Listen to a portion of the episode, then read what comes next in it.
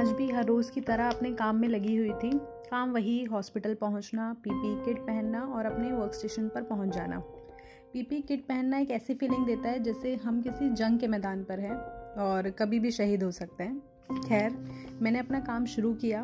भीड़ बहुत ज़्यादा थी और आज हमारे पास में मैन पावर भी थोड़ी कम थी तो हम सब अपने अपने काम में लगे हुए थे। और कुछ टाइम के बाद में लगभग आधा दिन हमारा निकल चुका था। तो एक पेशेंट मेरे पास में आते, जिनकी उम्र लगभग 45 से 50 साल के बीच होगी। सो रूम में आके जो है अंकल मुझसे पूछते कि, मैम, आपका नाम क्या है? तो उनका इस तरह से पूछना हालाँकि मुझे थोड़ा अजीब लग रहा था। फिर कुछ देर बाद मैंने बोला, sir my name is Sweety Sharma तो मैंने बस बोला ही था कि उनका अगला सवाल तैयार था। मैम, आपकी डेजिग्नेशन क्या है?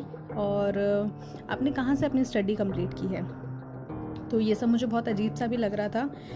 बट मैंने सोचा कि ऑब्वियसली तो पेशेंट का राइट है कि वो हमसे ये पूछ सकते हैं और उन्हें पता भी होना चाहिए। तो मुझे लगा डेफिनेटली मुझे बताना चाहिए। तो मैंने ज़्यादा सोचा नहीं और अपनी जो भी क्वालिफ़िकेशन के बारे में, जो मेरी करंट डेजिग्नेशन है, उसके बारे में मैंने उन्हें सब बताया। तो यहाँ तक सब ठीक ही चल रहा था। और जैसा कि पेशेंट थे, जो अंकल थे वो मेरी बातें सुन भी रहे थे बड़े ध्यान से।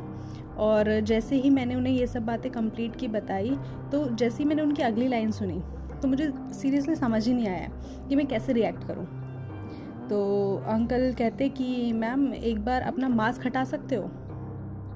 And I was like what's going on and I just asked to patient what happen sir is everything all right और इतना बोलकर मैं बस शांत हो गई। और वेट करने लगी कि पेशेंट के रिस्पॉन्स का। कि पहले तो नाम पूछा देन क्वालिफिकेशन डेजिग्नेशन और अब ये। मतलब चल क्या रहा है? And frankly speaking internally I was preparing myself that what to do तो सब कुछ माइंड में मेरे चल ही रहा था कि अब पेशेंट ने बोलना शुरू किया। एक्चुअली अंकल ने बोलना शुरू किया। और जब उनकी बातें मैंने सुनी तो लिटरली आई फील कि मुझे ये ज़रूर शेयर करना चाहिए और मैं खुद को नहीं रोक पाई। तो अंकल मुझे कहते कि मैम मैं इस हॉस्पिटल में लगभग आठ साल से जो है यहाँ पे अपने चेकअप के लिए आता हूँ, पर आपसे मैं पहली बार मिला हूँ। और आपसे मिल के मुझे इतना सेटिस्फैक्ट्री फील हुआ है, इतना अच्छा ट्रीटमेंट मिला है और इतना ध्यान से पेशेंटली आपने मुझे सुना, समझा और सारी चीज़ें बहुत अच्छे से एक्सप्लेन की तो मुझे बहुत अच्छा लगा आपसे मिल करके।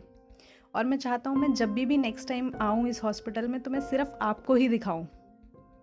सो so, ये चीज़ें सुन कर के I just removed my mask firstly और मुझे बहुत अच्छा फील हुआ उनकी इन बातों को सुन कर के।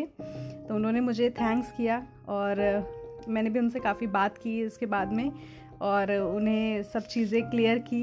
एक्चुअली हुआ क्या था कि उनकी उनके विजन से रिलेटेड बहुत सारी कंप्लेंट्स थी और शायद उन कंप्लेंट्स का अभी तक वो सेटिस्फाइड नहीं हुए थे जो आंसर्स उन्हें शायद मिलते थे। बट इस बार उन्हें काफ़ी अच्छा लगा था मिल करके।